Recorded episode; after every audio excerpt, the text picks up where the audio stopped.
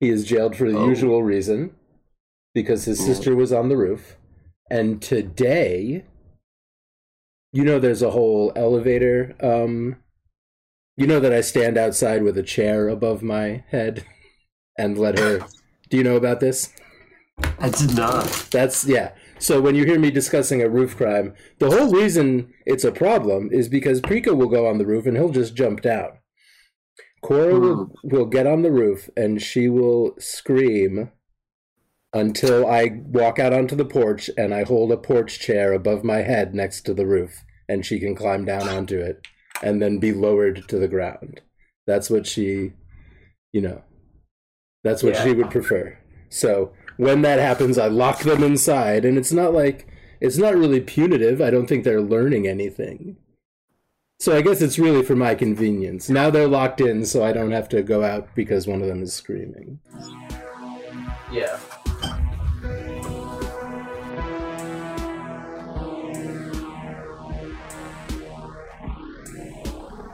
Hello and welcome once again to Maybe We'll Talk, a podcast where I talk to my friends on the telephone. Today, hot on the heels of our penultimate discussion of The Great Hunt by Robert Jordan, I welcome my good friend Alex to discuss, well, our overview. This is our final, yes. The previous book discussion was our penultimate Great Hunt talk, and this is the final one, in which we're going to kind of go over the whole book, everything that happened, the important characters, and, you know, the whole thing. So, coming up next is going to be Chicago by Night, more Vampire the Masquerade. And, and after that, I'll be recording some more talks with some people next week, and this will all continue, and I'm getting over my yearly August burnout or whatever. I'm feeling good, been editing a lot this week and getting back to some stuff, so, I guess we'll talk about what's going on overall and what's coming next at the end of the episode, and for now, here is Alex. Let's talk about The Great Hunt by Robert Jordan.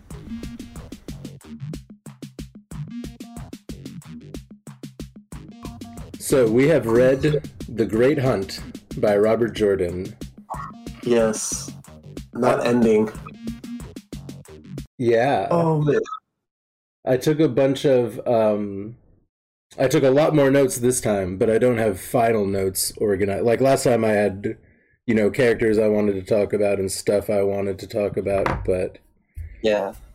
Yeah, talk so... About Ingtar... So I never quite caught why Liandrin was threatened, and maybe I still shouldn't know, but in the very beginning there was the situation where Liandrin was sort of threatening the big guy's sister for saying someone was using magic, and for all I don't remember it as well now. She may have been referring to Rand, but she probably wasn't talking about the fact that Ingtar is a dark friend. Or was she? I don't know. Now I'm not sure. She was talking about, well... She was talking about the boss man, who is called... Agelmar. Yeah. Yeah. So basically she was insinuating that that Agelmar could be... a user of the One Power. No, she was threatening Aramilla. I think it's Aramilla. Agelmar's sister. Yes. She was threatening her with, like, making it seem like Agelmar was a dark friend, regardless of whether he is or not. She was threatening her with investigation and inquiry. Yeah, basically. Like saying, like, we can just take him and interrogate him for however long we feel like. Well, Liandrin definitely blows, and Ingtar is cool. Ingtar did the noble sacrifice. That's what you're supposed to do when you end up being revealed as a dark friend. Well, it took him a while. He revealed himself as a dark friend. Very nice of him. Yeah. Well, I mean, the correct behavior. It's so crazy because, like, it's that travel by portal stone that just, like, It sets everyone's path really for that whole sequence, and really for the rest of the series. Like Mat is so like terrified of like things that he probably did in other lives that like and now he is more not being a good person, that he just reflexively tries to be a good person.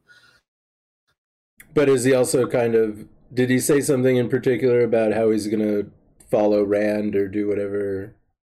I would never betray you, Rand. Right, there we go. Yeah. Now I will never betray you. Mm-hmm. After I saw what might happen. Yeah. Yeah, so for anyone listening, the whole part of towards the beginning of the third act, I would say, and books don't really happen in acts, obviously, but that's how I think about stuff, because I think about TV all the time. But yeah, so towards the beginning of the third act, they attempt to use one of the portal stones, which they have used in the past, to go to a world that might be. But when Rand attempts to use it this time, he somehow ends up showing everyone around him many, many versions of what might be. And Rand sees his defeat at the hands of Ba'alzamon over and over again. But we don't really know what everyone else has seen, but it has changed some of them significantly. Maybe especially Ingtar. Yeah. So everyone lives their own, like, several versions of their own lives. And as Ingtar says, like, in none of those lives did he ever use the horn. Right. Oh, man. Yeah. Oh, man. Mat playing the horn is so, so important. Yeah. So, so important. And, like, I didn't really think about it until this time through. Like, when we started The Great Hunt, I was thinking about it, and I was like, because of the ending, like... The ending or this ending? The ending. Okay. Like, the last book. Like, how the horn comes into play in the last battle.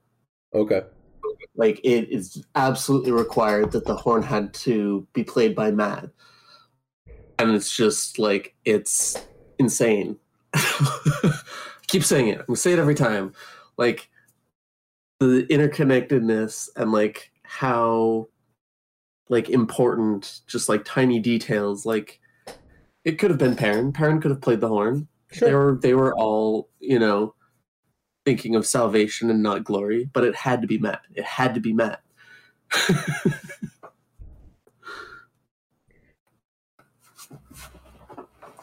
And well, when we get to the end there, and like the horn gets blown for the last battle, you'll understand why. Okay. Yeah, I look forward to it, of course.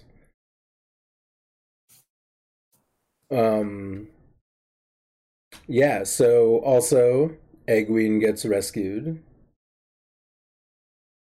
Not really, or I don't know if rescue is really...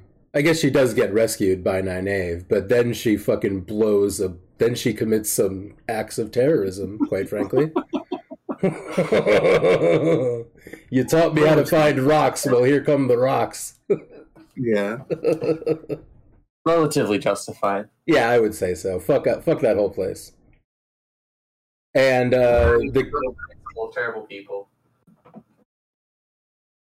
I noticed that Artur Hawkwing doesn't seem quite as much of a bastard as the Seanchan do. Are they German? They are not. Oh, okay. I heard that. Know? Yeah, go ahead. Why not? You want to figure it out on your own. No, tell me, because I don't know what, you know, slurring means. They're Texans. The drawl. The southern drawl. Okay, sure. Okay. Yeah. You know...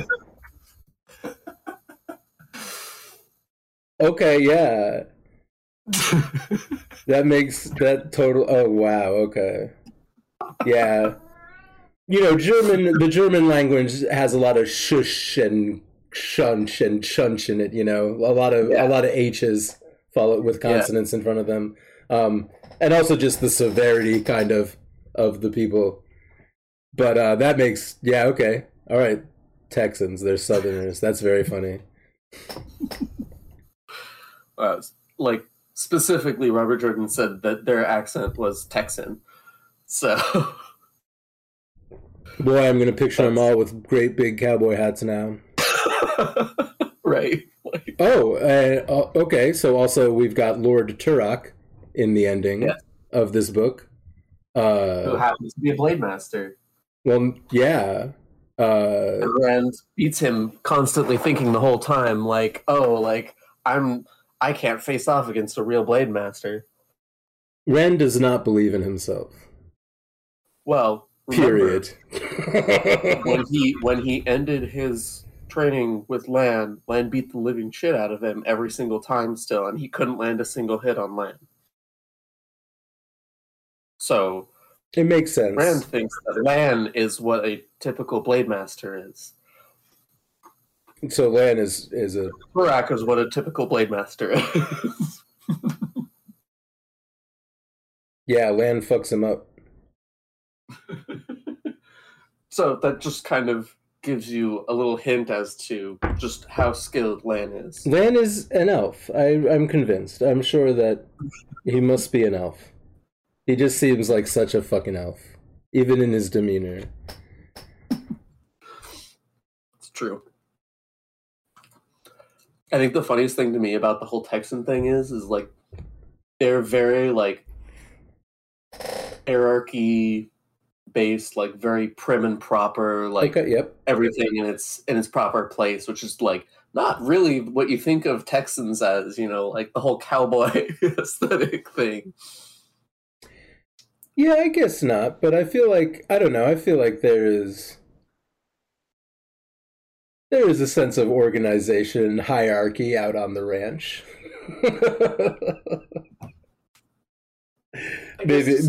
maybe not as prim and tidy and ultimately, or and perhaps not with some reverence to some ultimate empress. May she live forever. Like the whole bowing and scraping and like the... Yeah, totally. Yeah. That's not very Texas at all. Servants being basically naked. Yeah. So, it's very funny. And they're also very,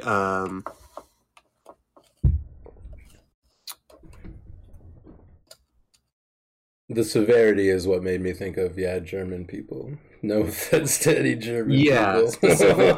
Specifically, like, very Nazi almost. I mean, it's fascist. The government is... Yes. It's a police state. It's very fascist. However, everybody is very happy under it. So, you know... The Seanchan are? Even the people conquered seem... Exactly. Well, they don't have much choice other than to continue going about their lives, but... Well, because... They're living relatively free. You gotta think about how they were talking about the... that area, like, it's completely war-torn and everybody's constantly fighting over it. So, like, having a solid base of power that, like, no longer have to worry about who, like, about people fighting over it, because it's a conquered place now and nobody can fight against it. And, like, they keep the war away from you and they keep your prices stable and, you know. They said that... That guy with the mustache made the trains run on time. Yeah, exactly. You know? Right. That's exactly the correlation. Like, yeah, they do really terrible things and they take away a significant portion of the population to, like, treat them like animals and do horrible things to them. But everybody else is happy, so... It's not the right idea, but... kind of man, Egwene tries to boil one of them alive. Well, they did it to her first, so you know. Yeah, I must admit that I was overcome with a certain bloodlust during that sequence, and I really wanted... No, not Elaine. Did I say Elaine or Egwene? I really wanted Egwene to fry that bitch. Yeah. I thought that would have been fun. Well, yeah. Now they know that power can be learned, and right. that the Oldham are just women who can learn to use the power. We'll see who finds out about the Soldam, since those two are now sitting there waiting to be found. And we met technically a few of the heroes of the Horn. Right, yeah. So, yeah, we didn't really touch on this, but the climax of this book is that Mat blows the legendary horn.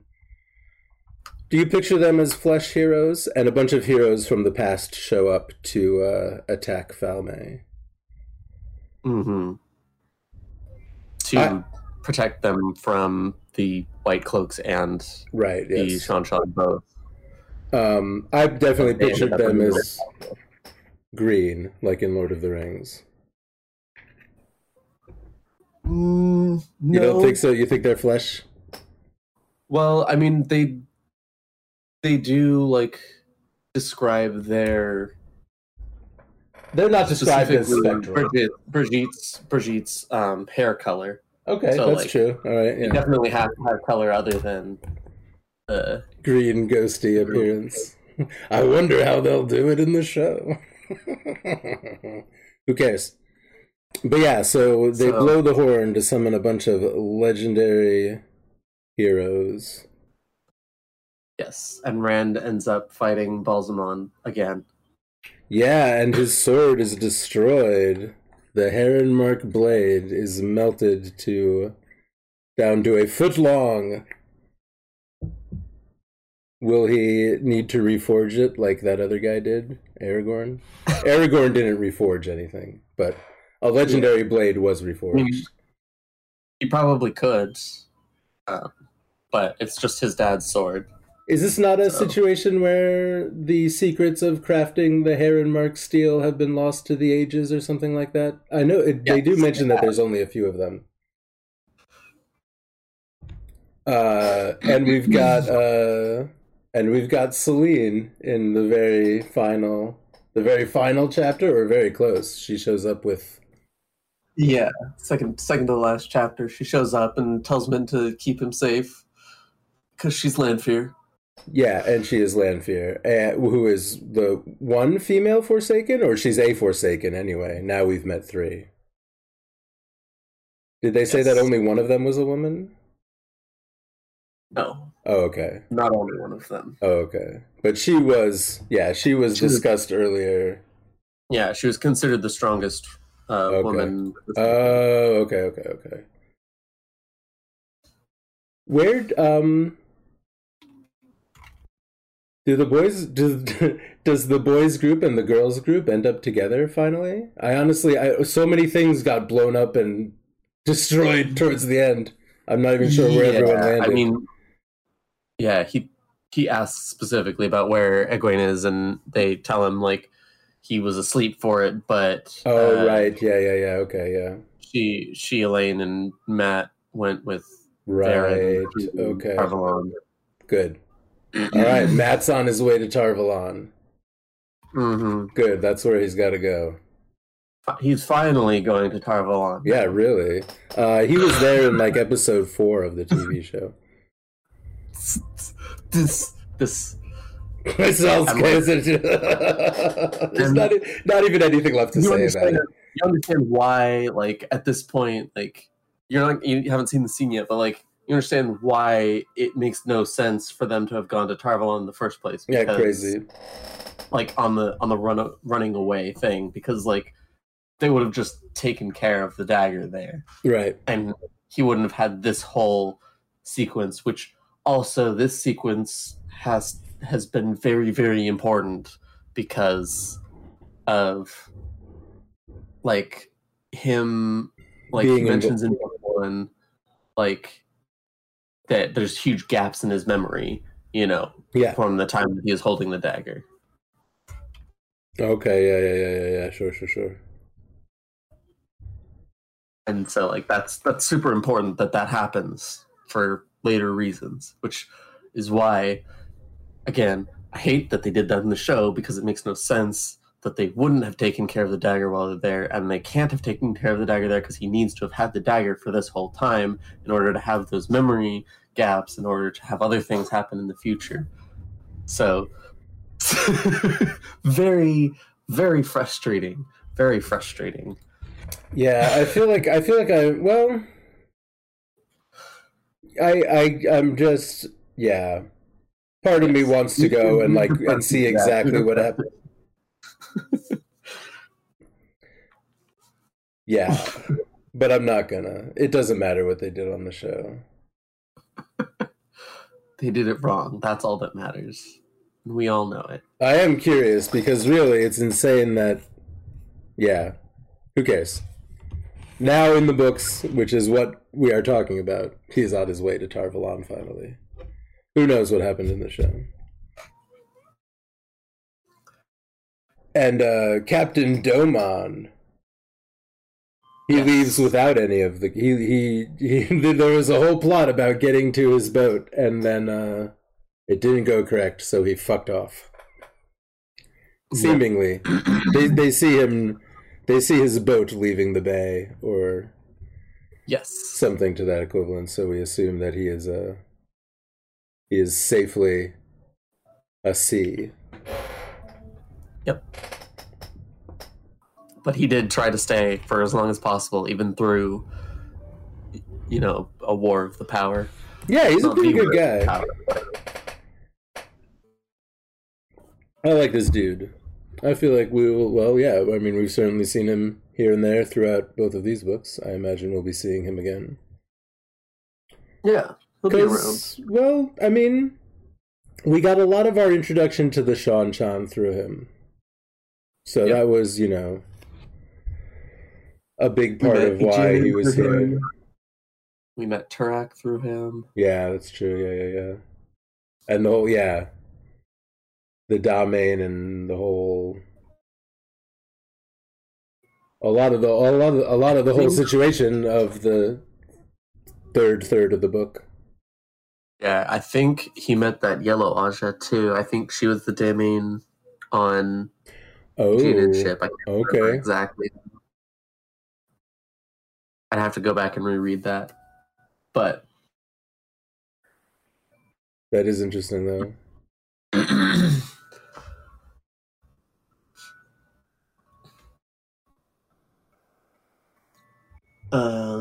Any other new characters? He was barely glimpsed by one of the ladies, and that's it. That's all. We don't know.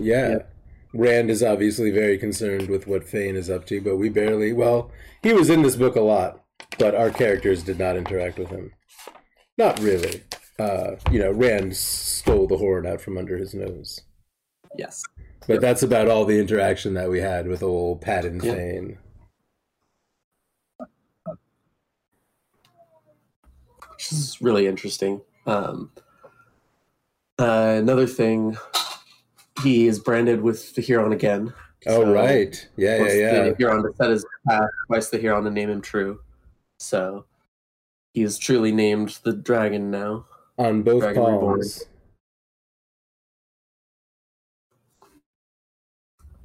And everyone in Falme everyone. Oh, right. Yeah. Not even in Falme, just the entire area saw him fighting Ba'alzamon. So now everybody knows that he's the Dragon Reborn. While he was fighting Ba'alzamon in some hallucinatory pocket universe, the projection of the battle appeared in the skies above Falme. Yeah. Yeah, so and then it was very clear to everybody his face and who he was. Yep, and so the Shanarans follow him now. Where's his big white banner? They have it over their camp right now. They did. Oh, they're displaying it proudly. Yes. It occurs to me that some people might come and try to fuck them up because of that. Yeah. I think they briefly mentioned the topography of the area, but it's like they're surrounded by mountains. Okay. So they're in a little valley that is defensible. But yeah, a lot of people, a real popular activity in this whole country is to find the Dragon Reborn and get rid of him. People love doing that. Yeah, well, it's very complicated because it's specifically people who claim to be the Dragon Reborn, not people who actually are the Dragon Reborn, because anybody who claims to be the Dragon Reborn is going to be causing problems, because the Dragon Reborn is going to cause problems. The Dragon Reborn has to cause problems because so it's all a very convoluted mess. They need him to be around, but they don't want him to be around because him being around means very bad things are going to happen. Yep. And, and false dragons being around is just trouble and bad things without the payoff. Yes, exactly. Especially if they can handle. Yeah, right, yeah. Yeah, and then just nothing but trouble.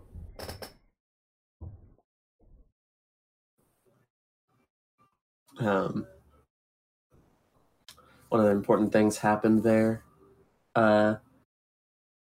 Min more or less proclaimed her love for Rand to Egwene. Oh, yeah. There's a lot of really cringy who's gonna fuck Rand talk. All over the place. Oh, man. And there's a third that we haven't met yet. So, a third girl? Yeah. Min talks about it. Oh, right. Yeah. She said that her and Elaine told Egwene that since she dropped him, that they can have him. First around, you don't even know that there's a third one that we haven't met yet. Right. Yes. It's kind of like a harem anime. A little bit. It's okay. It's not. Yeah. Yeah. It's a little, I guess it's, you know what, it might just feel dated to me when I read a passage of a bunch of girls hanging around talking about who's going to get the dude. And it might just be because it makes me think about anime that I'm kind of like, well, that's kind of a little, we kind of like, I don't know. It's a little cringy. It's not a Western trope, that's for sure. Yeah. I mean, there is a lot of Eastern trope. This is a pretty... There's some anime stuff in this. This is pretty anime. Yeah, it's kind of all over the place, honestly. No, like all sorts of different. Well, because they specifically talk about when they describe Huron marked blades. Yeah, it's specifically like a katana. Right. Yeah.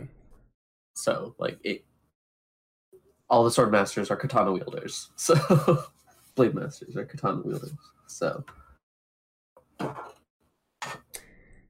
did not expect him to mess up Lord Turak the dinosaur hunter. But it is sort of a thing. It is kind of, I feel like it is part of Rand's character that he really doubts himself. And maybe that's part of the point, is that he slowly will gain his confidence. But he's always, I feel like from Rand's perspective, he's always like, well, this guy's going to kick my ass. Well, this woman isn't going to talk to me. Well, these people fucking hate me. You know, that's his perspective. Well, especially, I think, like, it's more pronounced now than it was in the first one. Yes. And that's part of that is because, like... That's his reaction because he doesn't want to be the protagonist, right? He doesn't want to be the Dragon Reborn. Like, right, that's, yeah. That's the whole thing. And so, like, anything that kind of relates to that, like, he gets more and more opposed to things happening in this book, right? Sure. Because he's like, this isn't me, like, this shouldn't be me, like, I'm not I'm not this character, you know, I'm not the main character in this scenario, you know. Don't put that on me. I don't want to be that. Yeah, anyone that's going to even attempt to come at me with that shit. That's some anime shit for sure. Possibly. I don't really know of a whole lot of anime that do that kind of thing where the protagonist is like actively trying not to be the protagonist. Maybe I'm thinking more of like Final Fantasy. That's fair. I feel like there's a lot of reluctancy to the heroes. Although yeah, I can't really think of a real specific one. I mean, I guess there's a lot of Cloud does a lot of like, well, fuck you guys, I don't care. But then he turns around and does the right thing anyway. And he's just an asshole. Yeah, and it's less of a reluctant hero and more of a reluctant main protagonist. Yeah, like, reluctant main character. Yeah, totally. Because like in this particular case, like being the main character is a bad thing. Like you're actively doing terrible things to entire countries, you know. Basically all of humanity knows that you're going to destroy like a large amount of all the stuff and everything. Yeah. So and basically that fear has come true. Now a great many people know exactly who he is. So he might as well fighting. Yeah, so he might as well fly that white banner. Yeah. Are we going to hear from, is his name Child Byars? The white cloak that, the white Byar, yeah. Byar, yeah, the white cloak that was going to go report. Who was convinced that Perrin must somehow be involved with Bornhald's death. Oh, but yeah, I guess so. I'm not sure if it specifically said exactly that. Influence. Right, okay. It must have been Dark Friend influence, that, and the only Dark Friend that he knew in there specifically, like by name and by sight, is Perrin, and that's the connection that he made. All right, so that guy is definitely getting out of this and causing trouble. But he's going off to tell Dane Bornhald how his father died. Oh, and he's going to talk to Commander Niall from fucking Elden Ring. Mm-hmm. Yep. That's right. And in fact, I opened the next book and saw that we begin with Commander Niall. Yep, with Commander Niall. Oh, so we'll see. Yeah, so there's going to be some trouble stirred up there. But the rest of those white guys got blown up by a wizard. Yep. By a lot of wizards. Some on leashes. And the heroes were more or less asked to drive everyone back into the sea. So I don't know, and again, I could have missed it, but I don't know if we have a real resolution of what actually happens to the town of Falme, and if the Seanchan are going back. Some of them escaped. Many ships did sail away while destruction was happening. But I mean, yeah. I imagine the Seanchan will continue to be a problem. Back. Yeah.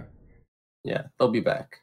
I sort of mentioned this, but the guy that they seem to worship and exalt doesn't seem like such a dick, Artur Hawkwing.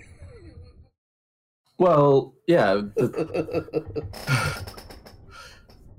you have to remember, like he united all of the known world under his banner.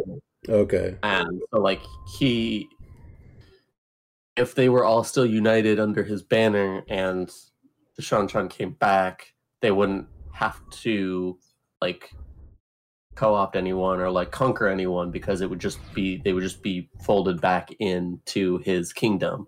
But yeah, that's what they all say though. Anymore. No, yeah, I gotcha. However, you have to remember Artur Hawkwing did lay siege to Tar Valon. Oh, yeah, he sure did do that. Very much just like the Aes Sedai. So not too much. I mean, we got, you know, well, we got a pretty good look at some of the stuff that goes on in Tar Valon, but I was about to say, I feel like not too much Aes Sedairy in this book as opposed to the last one. We got Varen running around. Maybe I just feel like Moraine was just not in this book. She's kind of not. Yeah. She's in like 2 chapters. She's, yeah. Couple, she's 5, probably. Well, she was there for the whole start of it. Yeah. Then she left to go read some books and talk to Lan and be passive, so they could be passive aggressive to each other over their little holiday. Yeah. Yeah, about Nynaeve. Yep.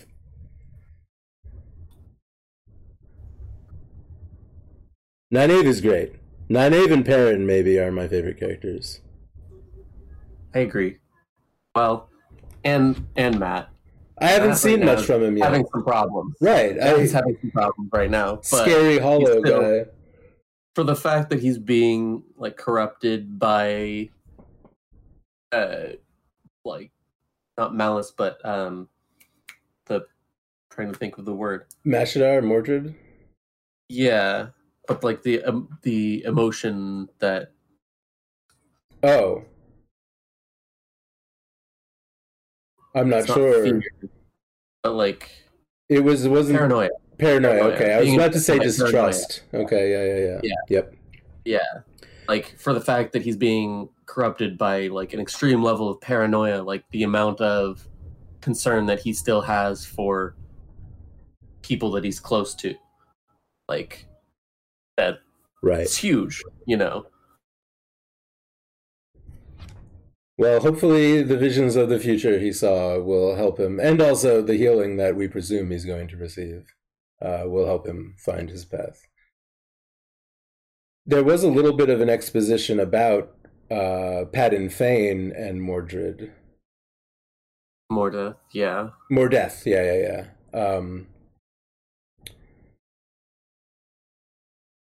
Sort of about, yeah, what happened, how... Is it that Mordeth can't quite control Padan Fain, but he's with him? Like he became sort of corrupted, but Padan Fain was already pretty fucked up. Yeah, he basically melded with Padan Fain, and now they are both of them at the same time, like Venom. Yeah, Jasper. Yeah.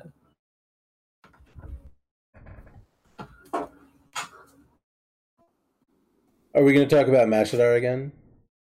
I mean, not like... Well, I mean, you know, you and I will end up talking about it. I mean, yeah, no, I mean... Is it going to be a problem? It's going to come up multiple times throughout the story, so... Yeah, the fog of death over Shadar Logoth, yeah. Foggy tentacle, eldritch stuff. I'm into that kind of stuff. You would be. Yeah, you know. It's pretty accurate. Yeah. The horror stuff is great. Let's see, what else did we get? We got a little bit of Nynaeve's ingenuity, I guess. The fact that she figured out how to unlock the collar, which is widely considered to be impossible unless you're the woman using it. Yeah. Honestly, yeah. It kind of seemed kind of easy. It seemed like I kind of said this about Rand looting the horn in the camp, that it seems like he really got away with it. And I don't mind. Like, I like Nynaeve being really powerful. But... Yeah. I did when... The first time... I expected her to, like, fuck it up once or twice. And I know that it inferred... She had been practicing and stuff, but... Yeah. They did mention that she had, like, figured it out by practicing and stuff. Yeah. But, like, I don't know. The implications are a little, like... hidden for it. So like it definitely like at a shallow read like seems just very convenient that everybody just falls into happening to be able to do the right thing. But it's like it's actually a lot of effort, and like they are very smart / strong characters, like people in the world. Like and they are smart and it's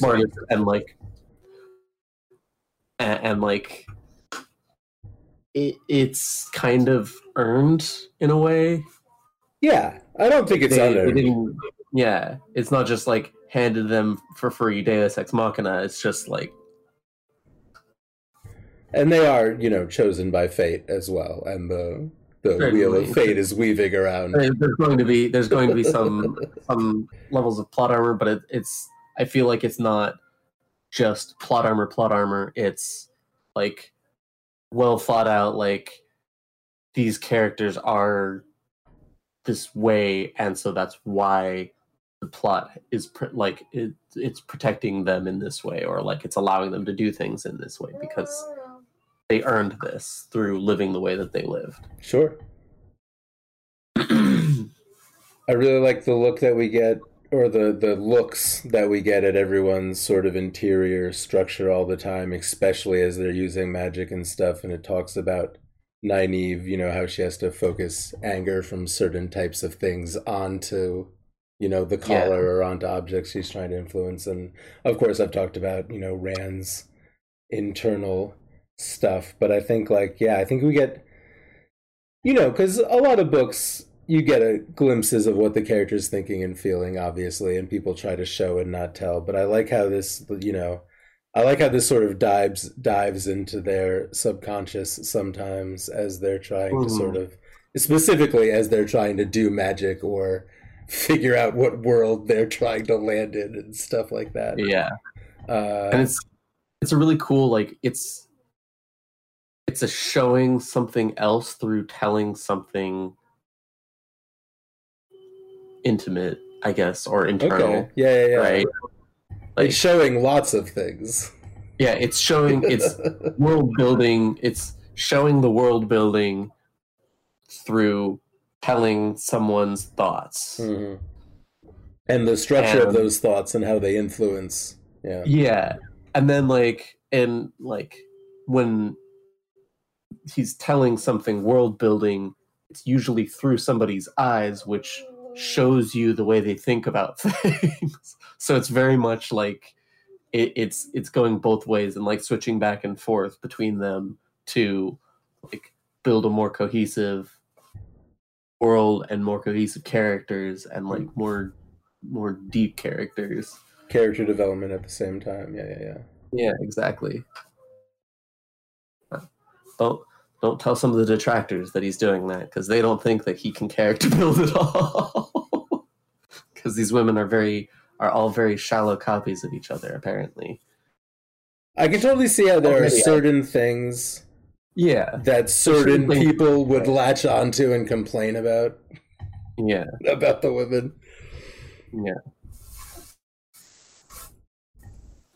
But but it's a classic and easy type of thing to complain about. It's something that, you know, YouTubers bitch about. It's that, I've been saying that a lot, and it's very dismissive. But there is a lot of certain, YouTube to me has a lot of just complaining, maybe not complaining, but bad reviews for the sake of making bad reviews, because people would rather hear about what you hate. Certain people just want to hear other people bitch, you know? And I think that's kind of what I'm talking about. So we live in a culture of, if you do one thing wrong, some subsect of the internet is going to point it out, and then their whole argument will begin to revolve around it, kind of. Yeah. Yeah. And you're a terrible person because of one thing, regardless of any sort of context or time or from 40 years ago.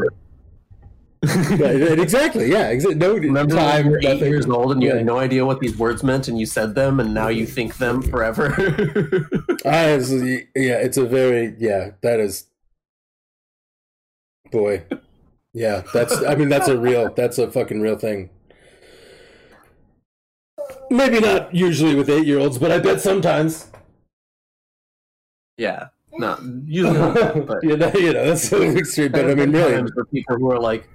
Cultures like that. You did this like 10 years ago. Yeah. Like, they're 26 now. Yeah. They were 16. They were 16-year-olds are dumb. I only know that. They think they know a lot about the world, but they really don't know.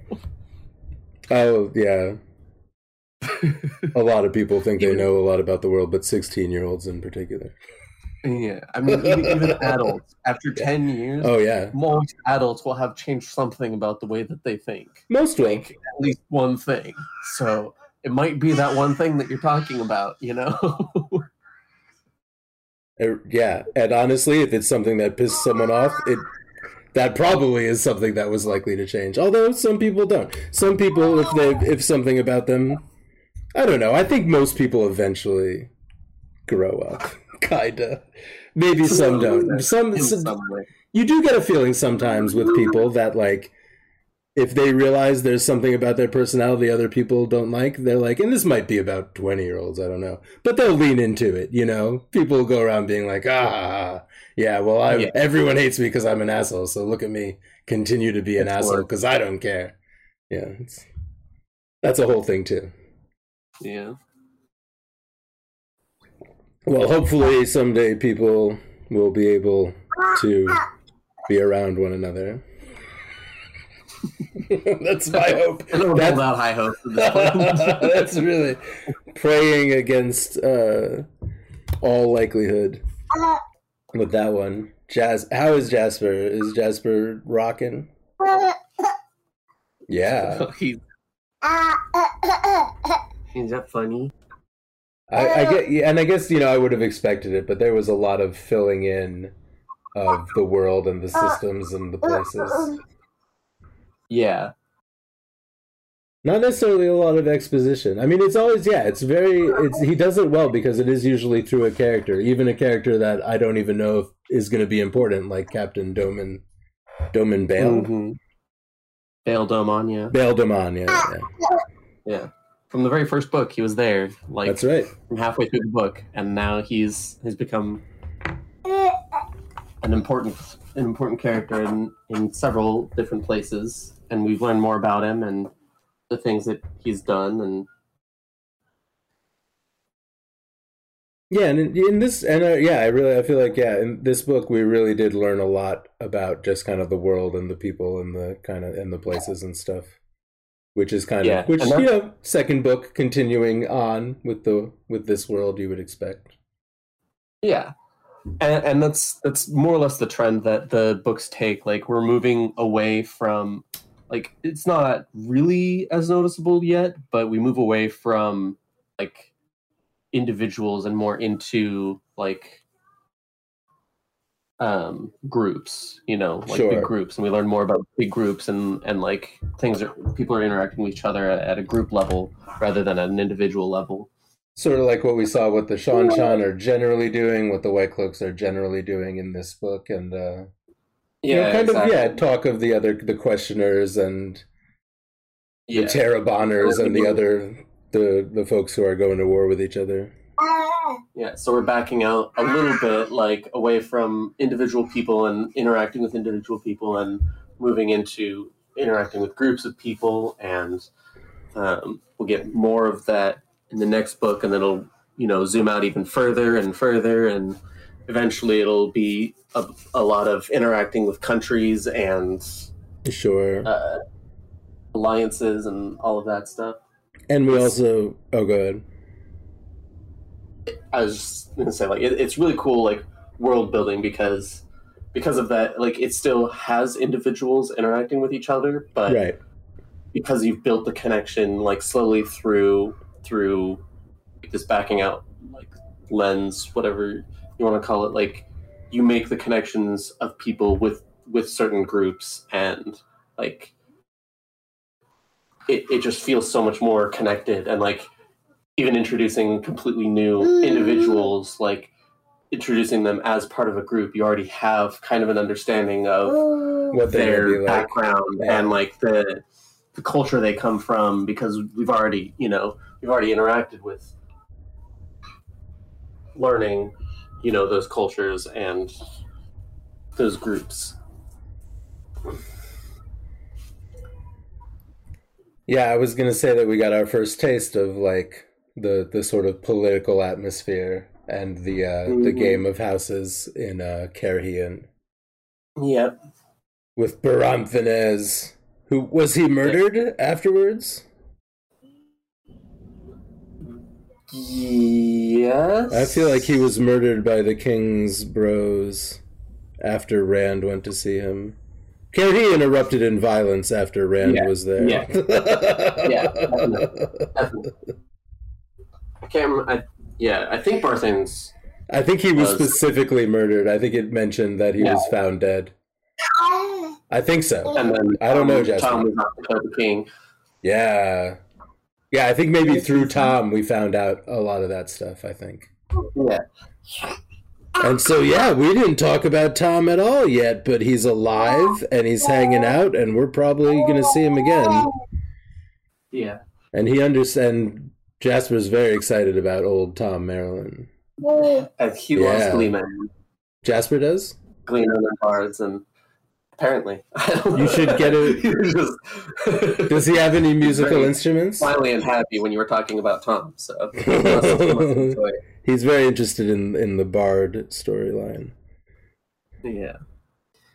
But it's really interesting, too, because if I tell you like a certain character is Cairhien and nobility, you now have like an idea in your head of what kind of person they are and like, or like what they came from. And if I tell you like somebody is a disaffected noble from Cairhien, like you might have another kind of understanding of like why they might have been and like what they might feel about the game of houses specifically, you know.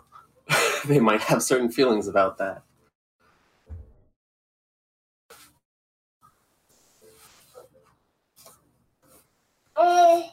That's right. So that's why like I love it so much, because, and like if I tell you they're somebody's a four-gator, like you'll have a completely different idea of them, even though you'll know that they're Cairhien as well. Yep. Like.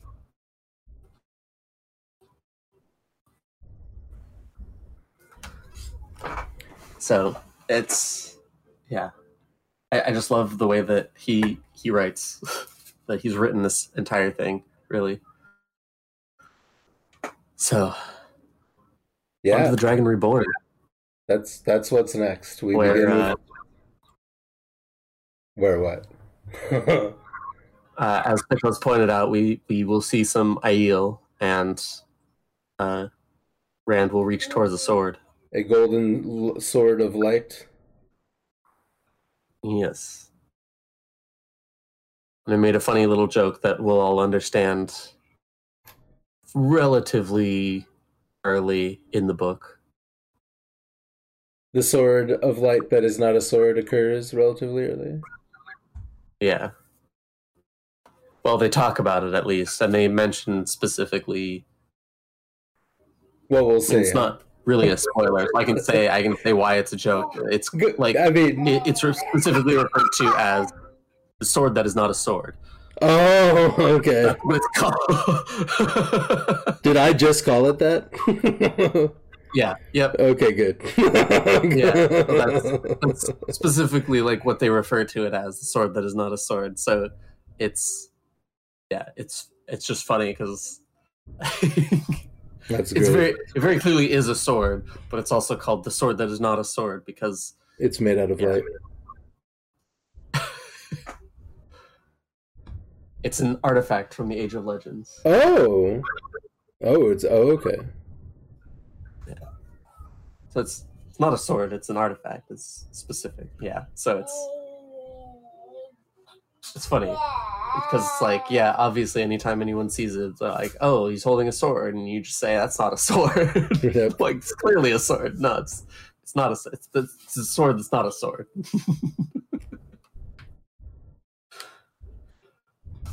All right, cool. Yeah, that's next. Swords that are not swords.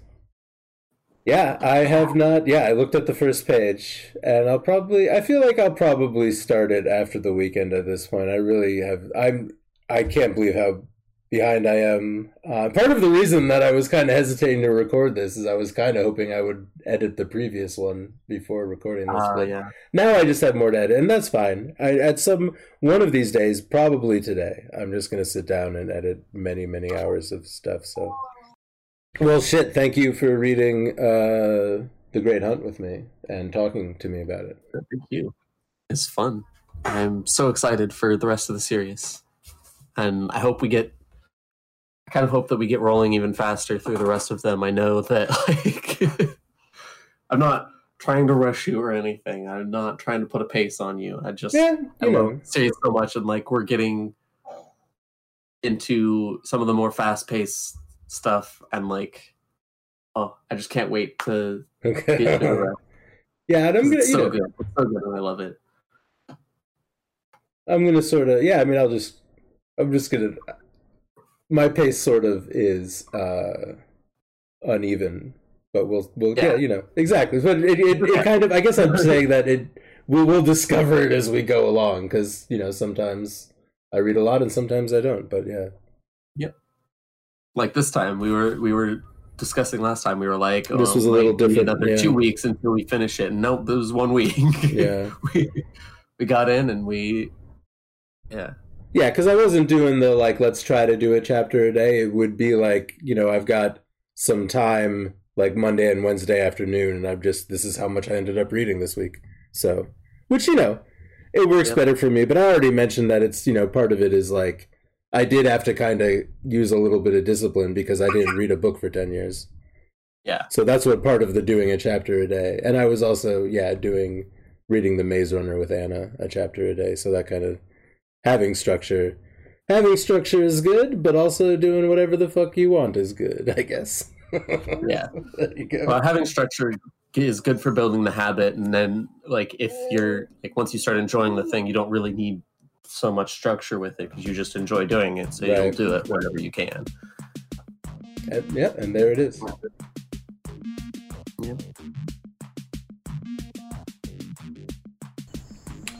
And there you have it. Thank you so much once again for listening to Maybe We'll Talk, a podcast where I talk to people on the phone. It is late August now, and maybe you can hear the yearly cicada invasion occurring. I don't know if that's how that word is pronounced. Sometimes people correct me, but sometimes people are incorrect.